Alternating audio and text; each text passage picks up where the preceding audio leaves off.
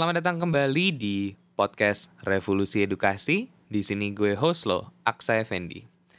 Um, untuk podcast kita kali ini, dialog ketiga ya, gue pengen ngomongin tentang perspektif-perspektif uh, filosofis uh, dalam ranah atau domain pendidikan. Jadi sebenarnya gini, kalau dalam bingkai epistemologi yang berpaku pada sifat uh, dasar akan ilmu pengetahuan, dan bagaimana caranya kita tahu menahu gitu ya. Uh, dan ini semua mengutip dari satu sumber yang dari 2016 gue benar-benar pegang sebagai istilahnya kayak kitab gue ya dari Oregon Oregon State University Section 3 Philosophical Perspectives in Education itu tuh secara epistemologi itu sebenarnya ada empat uh, pendekatan lah ya empat pendekatan filosofis uh, yang di yang digunakan di semua kelas-kelas uh, di dunia sebenarnya ada empat yakni perennialism, essentialism, progressivism, dan yang kami anut di meja kita grup adalah reconstructionism. Um, gue akan menjabarkan satu persatu dan sebenarnya uh, dengan sederhana aja ya. Kita mulai dari perennialism. Jadi perennialism ini ya dari kata bahasa Inggrisnya ya, perennial ini adalah selamanya, abadi. Jadi kalau untuk uh, filsafat atau istilahnya pendekatan filo filosofis pendidikan perennialism ini itu tuh percaya ak, uh, percaya bahwasanya pendidikan itu tujuannya uh, untuk um, mendidik murid-murid untuk meng mengenal dan memahami tentang seluk-beluk peradaban barat. Jadi uh, karena kan istilahnya tadi perennialism artinya istilah sesuatu yang abadi ya, yang diajarkan atau yang ditik beratkan itu justru adalah ide-ide yang nggak pernah akan mati, yang tidak istilahnya yang abadi gitu, yang kalau istilah bahasa Inggrisnya adalah timeless. Nah, fokusnya ini adalah untuk uh, mengajar hal-hal yang tentunya secara kebenaran itu um, transcends time lah istilahnya ya. Jadi dia uh, nggak menganut pada waktu, timeless seperti gue bilang. Jadi hal-hal seperti misalkan literasi akan kultur gitu kan, terkait disiplin dan juga hal-hal yang diajarin mungkin dalam perennialism ini ya um, achievements achievements atau kehebatan-kehebatan peradaban barat gitu baik terkait uh, seni, uh, terkait karya-karya literasi, bahkan hukum-hukum uh, atau prinsipil uh, ilmiah gitu kan yang datang dari peradaban barat. Yang orang-orang yang mengadvokasi ini termasuk salah satunya yang paling terkenal ya adalah Robert Maynard Hutchins yang dia tuh menulis buku namanya The Great Books Program. Sorry, membuat program namanya Great Books Program di tahun 1963 dan juga uh, Mortimer Adler yang dia tuh mendukung kembali kurikulum ini berdasarkan 100 buku terbaik dalam peradaban barat. Jadi perennialism ini kembali lagi kesimpulannya adalah um, tujuannya pendidikan adalah untuk uh, mendidik murid-murid untuk mengetahui uh, ide-ide uh, yang paling berkesan dalam sejarah di peradaban barat. Lalu kita punya essentialism essentialism ini pastinya ya dari katanya kita bisa sebenarnya kita udah bisa uh, menerawang ya mengetahui dari arti kata essential sendiri yakni sesuatu yang esensial ya, ya bahwa sebenarnya dalam pendidikan ya dalam ilmu pengetahuan tuh ada ada istilahnya a common core of knowledge. Jadi common core of knowledge ini maksudnya adalah ada inti gitu ya, ada inti uh, dalam dalam semua ilmu pengetahuan yang sebenarnya harus bisa ditransfer ke murid-murid secara sistematis dan secara disiplin lah gitu. Nah, jadi titik beratnya kalau di essentialism ini adalah uh, secara secara garis besar itu hal-hal yang yang berbau intelektual, uh, uh, standar intelektual atau standar moral itu harus ditransfer ke murid-murid supaya mereka bisa menggunakan ilmu-ilmu ini dalam konteks sehari-hari. Jadi walaupun sebenarnya ini mirip ya sebenarnya dengan uh, perennialism tapi bedanya itu kalau misalkan essentialism ini mereka percaya bahwa mungkin kurikulumnya bisa berubah-berubah. Kalau perennialism kan mereka istilahnya oke okay, ini abadi nih nggak akan pernah berubah, tidak akan lekang dari waktu gitu ya. Nah, jadi kalau essentialism ini fokus tentang uh, hal-hal yang istilahnya uh, berpaku pada uh, realita objek realitas objektif yang ada di dunia sana gitu. Jadi yang diajarin itu sebenarnya hal-hal yang basic lah ya, fundamental untuk kebutuhan sehari-hari. Jadi kayak baca, nulis, berbicara gitu kan dan uh, istilahnya etika berkehidupan layaknya kerja keras, um, kegigihan gitu kan, uh, hormat terhadap uh, otoritas dan juga tentunya kembali lagi disiplin itu tadi kedisiplinan. Jadi guru-guru itu kalau dalam um, istilahnya dalam ideologi filsafat uh, pendidikan essentialism ini mereka itu guru itu di didukung untuk selalu menjaga uh, istilahnya murid-murid untuk tidak uh, membangun istilahnya cultivate ya atau uh, menuai istilahnya agresi atau istilahnya namanya mindlessness pikiran yang kosong atau tidak berbobot gitu ya. Jadi ini nih sebenarnya essentialism ini uh, dan gue akan jelasin habis ini sebenarnya essentialism ini adalah respon terkait uh, terbangunnya filsafat ideologi pendidikan yang bernama progressivist ya jadi ini kayak ya itu tadi essentialist itu yang yang essential essential aja. Kalau progressivist itu yang progresif yang mengikuti zaman ya. Yang sebenarnya progresif ini uh, ini nah gue akan jelasin habis ini dia itu tercetus di kurang lebih era uh, 1920 dan 1930 nah lalu kita ke progressivism. Dari namanya sendiri pun kita juga udah bisa menerawang juga ya kalau progressivist ini orang-orang yang menganut progressivism percaya bahwa pendidikan itu harus sebenarnya nggak fokus terhadap konten atau bahkan penyampaian gurunya tapi justru pengembangan murid secara holistik secara keseluruhan filsafat pendidikan ini sebenarnya menitik beratkan bahwanya murid itu ya harus uh, menguji ide-ide, ilmu-ilmu atau bahkan kayak yaitu tadi ide-ide dan ilmu-ilmu melalui uh, eksperimentasi secara berkelangsungan, yakni active experimentation. Jadi pembelajaran itu sebenarnya kalau di progressivism ya, itu berakar dari pertanyaan-pertanyaan si pelajar-pelajar ini yang uh, mencuat yang datang dari ya itu tadi dari mereka mengalami dunia, dari mereka mengalami pengalaman-pengalaman baru, dari mereka berobservasi gitu kan. Jadi progressivism ini istilahnya bedanya dengan kayak contohnya uh, perennialism sama essentialism itu mereka forward looking lah, mereka melihat ke depan. Nah, jadi uh, guru-guru itu uh, secara kalau guru-guru yang efektif di yang menganut progressivism itu mereka harus me menyediakan Eh, pengalaman-pengalaman justru kepada murid-murid supaya mereka bisa uh, mengeluarkan pertanyaan-pertanyaan yang membantu mereka untuk uh, bisa menjawab pengalaman-pengalaman yang mereka rasakan gitu. Um, jadi istilahnya dipasih stimulus dalam bentuk pengalaman gitu.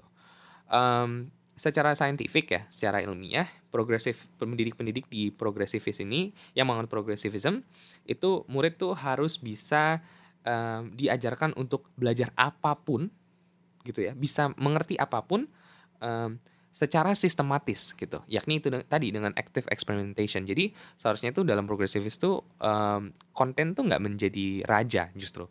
Jadi ini ini sebenarnya keren ya. Jujur secara ideologi ini keren banget di mana um, pembelajaran itu tidak terpaku akan materi atau ilmu. Di mana kayak ya murid itu seharusnya mereka bisa belajar apa pun dengan sistem pembelajaran atau sistem pemikiran yang sama. Yakni itu tadi melalui active experimentation. Nah, jadi titik beratnya adalah itu adalah bukan bukan membela- bukan kayak materi atau bukan ilmu, tapi sebenarnya proses itu sendiri, proses mencari tahu, proses bereksperimentasi uh, terhadap pengalaman atau stimulus yang mereka uh, murid-murid ini uh, dapatkan dari pengalaman-pengalaman baru atau dari perspektif-perspektif baru atau stimulus-stimulus baru.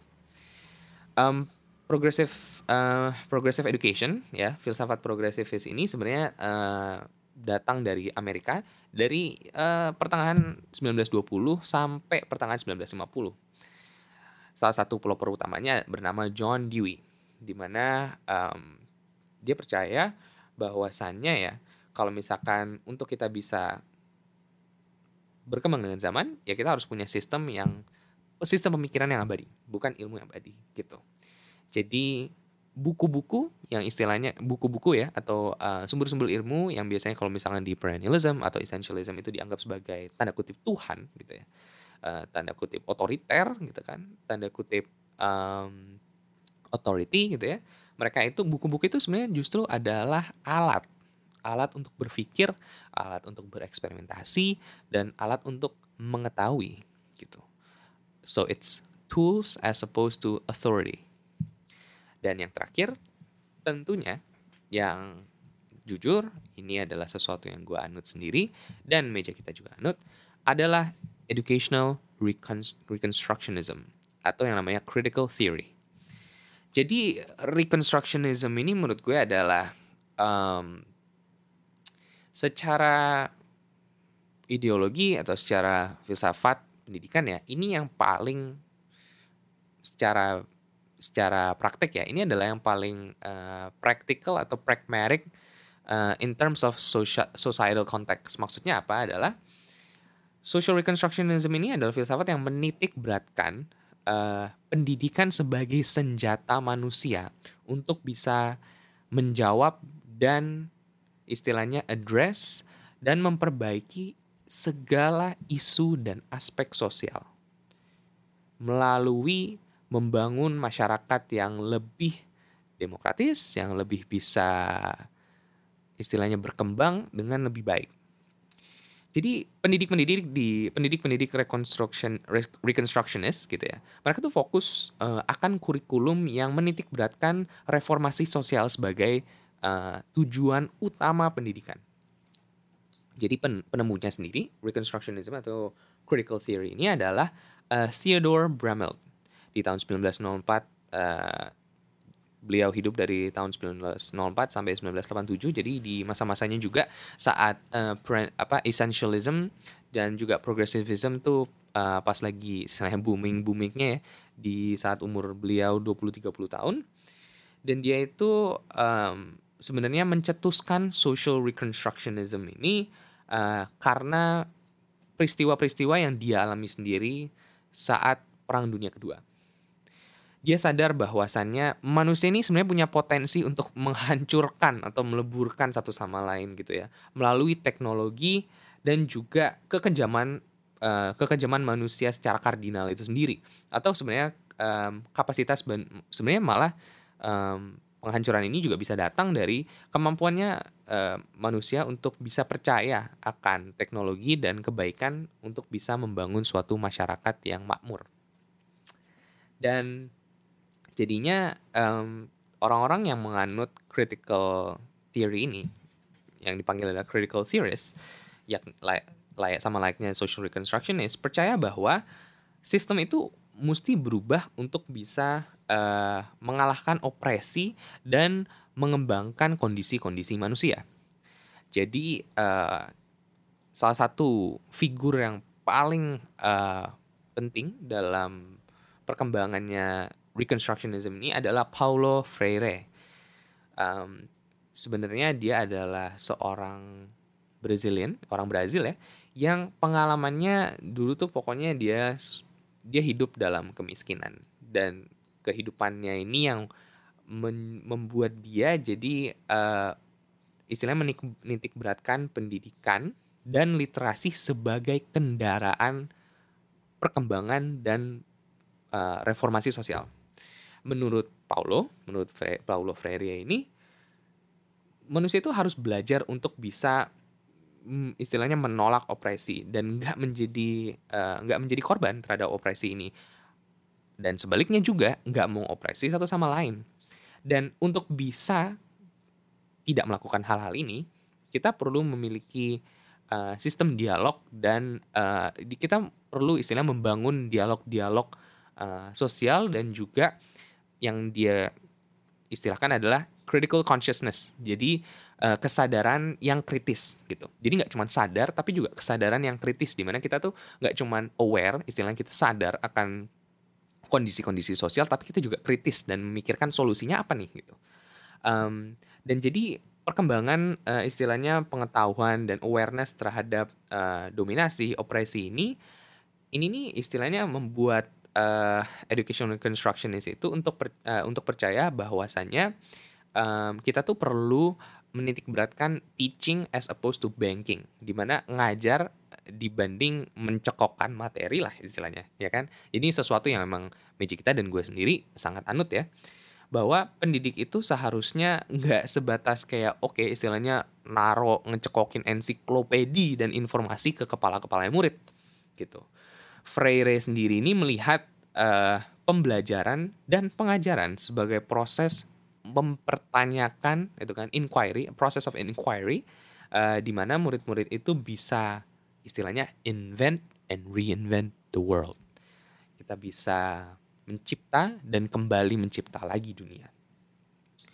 Untuk social reconstructionist dan critical theorist, uh, kurikulum-kurikulumnya itu sebenarnya menitik beratkan pengalaman murid dan dari pengalaman-pengalaman ini murid itu harus secara aktif mengambil uh, aksi-aksi sosial gitu ya, social action terhadap problem-problem yang beneran ada di dunia gitu.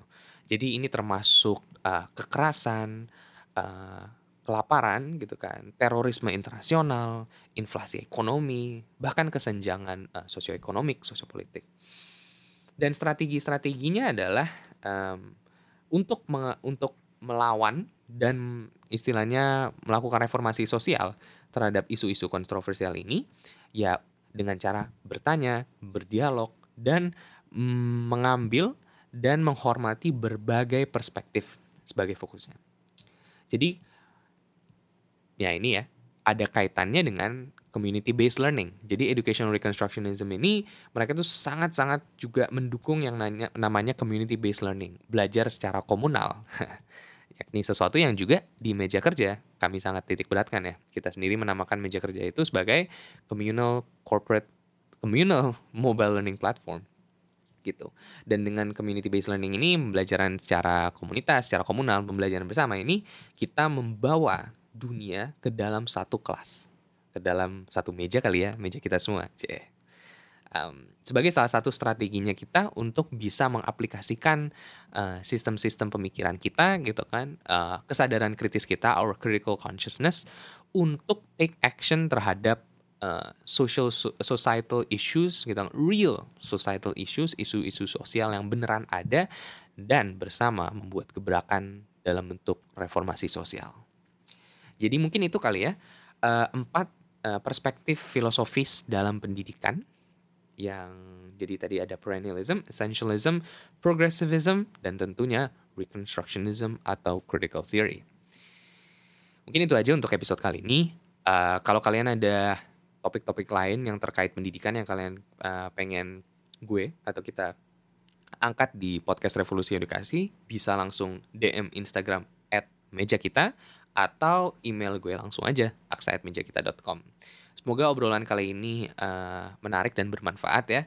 Um, itu aja mungkin dari gue. Nama gue Aksa Effendi. Revolusi Edukasi. Sekarang dan selamanya.